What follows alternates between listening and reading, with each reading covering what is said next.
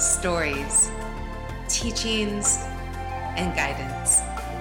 Welcome to the Women's Moon Wisdom Podcast with your host, Rebecca Rankin.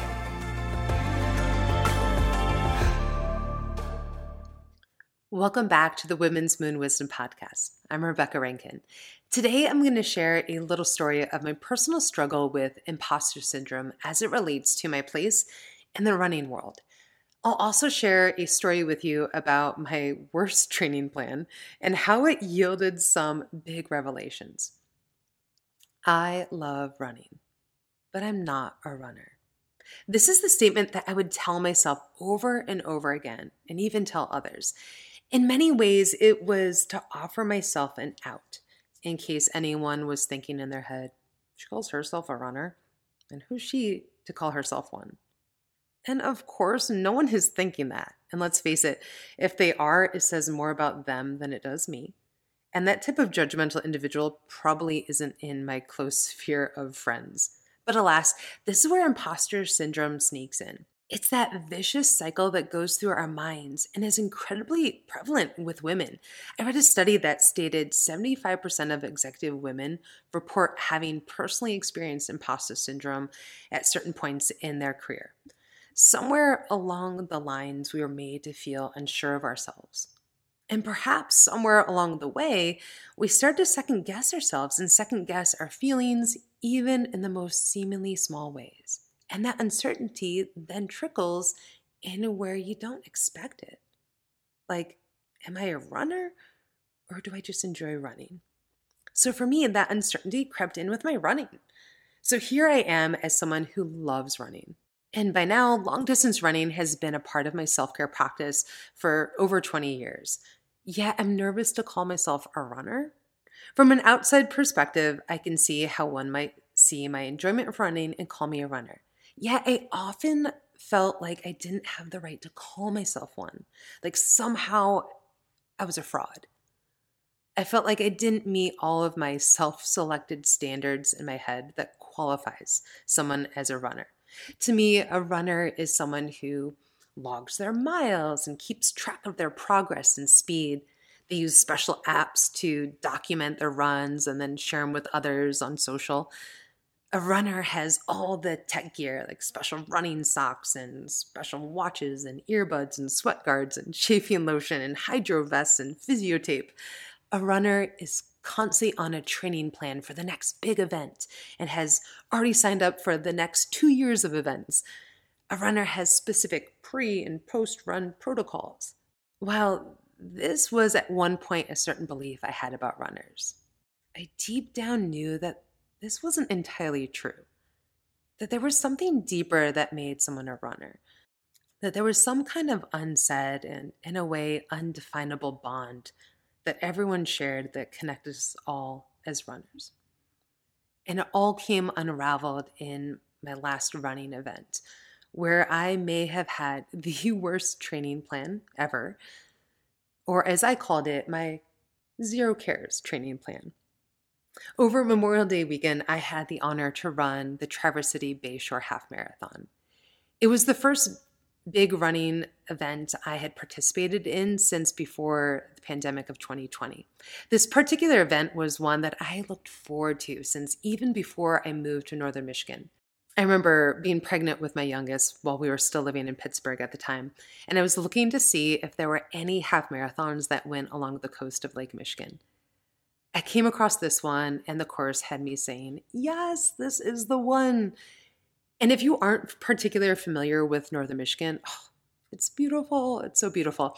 It's rolling hills, trees, lots of beautiful lakes, and of course, the Great Lakes. And this course, the Traverse City Bayshore Marathon, goes along the coast of a peninsula of land called Old Mission Peninsula. And Old Mission Peninsula is a landscape of wineries, rolling hills, trees, and it's just surrounded with these grand views of the blue waters of Lake Michigan. It's awe inspiring, it's breathtaking. So, after my entry for the Bayshore Half Marathon had been deferred for several years due to the pandemic, it was finally happening. And honestly, I must admit, I had lost my momentum. I had gotten used to running just for the sake of running and not with some end goal in mind. Over the past two years during the pandemic, I was just enjoying running without thinking if I met my weekly mileage or if I was adhering to my training plan. Honestly, the most planning I had been doing was to run in alignment with my cycle in honoring just the ebbs and flows of my hormonal shifts to guide like when I do longer runs and when I do shorter ones. But at this point, like that type of cyclical living is just kind of second nature. So I didn't even really have to plan much around it. And, and I do run all four seasons, which means I run in the snow in freezing temperatures. And I'm going to admit it here running in the winter months, it might actually be my favorite.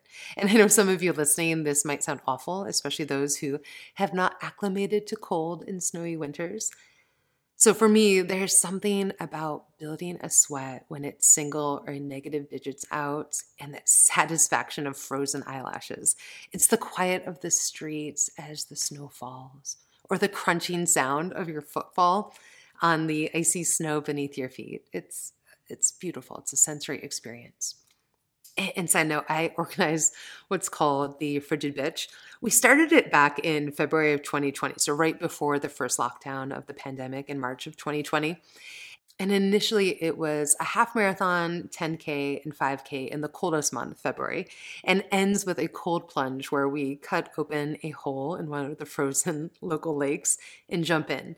And then, due to the pandemic, the past two years, we kept it super low key and under the radar. It turned into just a few female friends of mine running a 10K and then plunging into the river in town afterwards. This past year, it was a balmy negative eight degrees Fahrenheit. So you can imagine how invigorating that run was and how invigorating that plunge was. So even with a frigid bitch run, I wasn't really adhering to any training protocol. I just ran when I felt like running. Then, about nine weeks out from the Bayshore Half Marathon, it hit me that I should probably change tactics and start to follow a half marathon training plan.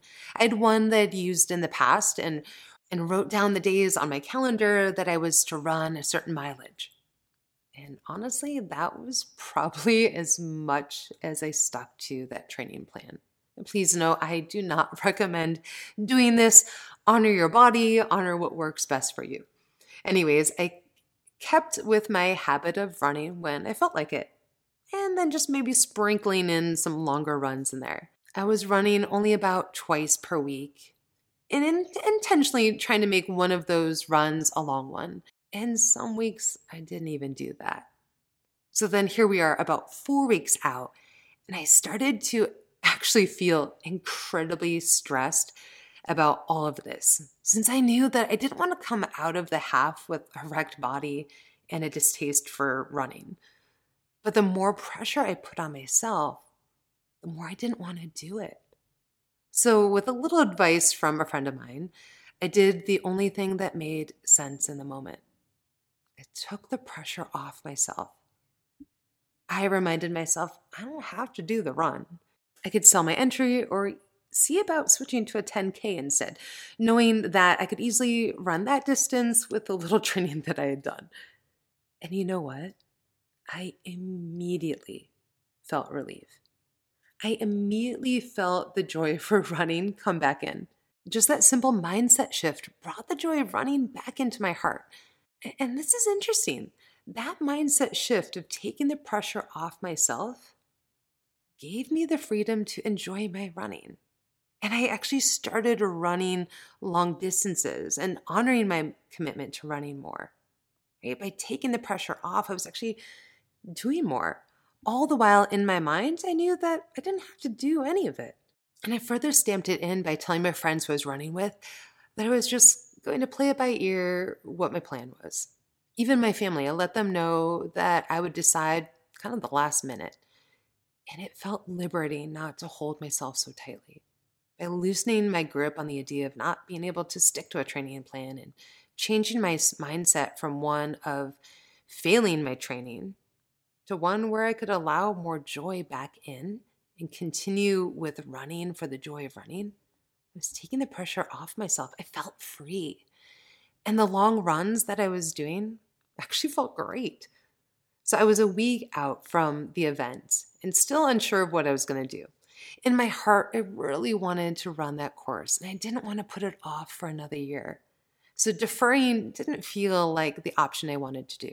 So a week out, I told myself, I'll run 11 miles.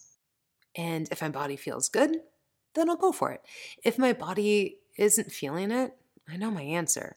So I was up in Marquette, Michigan, which, if you haven't been to the Upper Peninsula of Michigan, or the UP as it's called, it's some of the most gorgeous landscape. Anyways, I was up in Marquette and I ran 11 miles along Lake Superior with some pretty good headwinds the second half of the run. And afterwards, I felt great. My body felt good. I, I, I had my answer. I was going to honor the commitment and do the Bayshore half. And I had no expectations for PRs. I just wanted to complete it.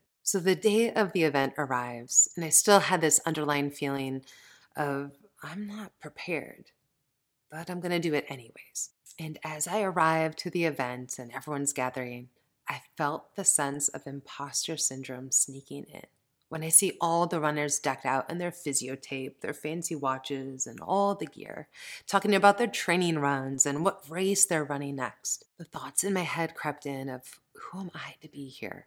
I barely even trained for this event. We line up at the start corral. You can feel the sense of anticipation and excitement across the sea of people. You can also kind of feel the uncertainty of everyone as to how their journey ahead will unfold. What walls will they hit? And how will they move through these obstacles? And as soon as we start, the patter of feet pounding the pavement, and this feeling of unity as we ascend the first hill together as one large mass of individuals, my voice of reason, my, my higher self reminds me that I too belong here. I too am part of the whole. And physically, this race was physically challenging, yes. My, my legs were tired. Yet the most challenging aspect was my inner dialogue. That was the hardest part for me. I use a nose breathing protocol while I run, which, if you aren't nose breathing throughout the day, please do. And you can read all about the reasons you need to and the health implications. Check out James Nestor's book, Breath. Anyways, I breathe through my nose while I run and have a cadence that I set with my breath that helps me maintain my proper pace. It feels soothing to my nervous system while helps me be even more in tune with my body. Yet the mental journey was one that was incredibly challenging. I typically don't listen to music while running, but I knew that during like large events like this, I, I like to have headphones in just to kind of mute the sensory overload of, of, of people all around me. So the, even just that extra element of having headphones in was starting to get on my nerves. And yet taking them out was felt like too much too. I just felt myself then going into deep dark corners of pulling my shadows out to face them. Well, in my everyday running, I can find this an exceptional way to do some deep inner work. Yet during this half marathon event, it was proving to be just overwhelming and mentally exhausting. At one point, I was really grappling with my desire to walk and with my ego side of myself that was telling me that I don't walk in these events. And after wrestling with it a bit, I leaned into the thought who's going to care if you walk a block. You have nothing to prove to anyone, especially yourself. And you know what? I walked. I walked for a block and honestly it felt amazing and even just it was just a short amount of time it was just long enough to reboot and yet not too long to make it hard to start running up again yet leaning into what i was feeling so repelled against was the antidote was was the remedy for the inner struggle in that moment. And i and i finished the race and actually did better than i had initially thought i would have done. It certainly wasn't my best time and it also wasn't the worst which i had expected since i had no training plan in place. Yet the profound insights i gained made it feel like I got so much more out of this event than the other ones that I've done. And the waves of emotions that I feel during these events and even after is always profound. At one point, midway through the run, I was in tears. I was thinking of the inner walls that I was hitting emotionally. And then recognizing that I'm pretty sure everyone there at one point or another was hitting different yet similar inner struggles. You're out there with a lot of time on your hands, and it's a lot of time to be with yourself and to work through things that come up. And seeing everyone cross the finish line, no matter the time it took to get there, you're also witnessing their own personal triumph whether it was running for the first time or achieving a PR or just saying to themselves, I have nothing to prove, I'm going to do it with no expectation. It's humbling.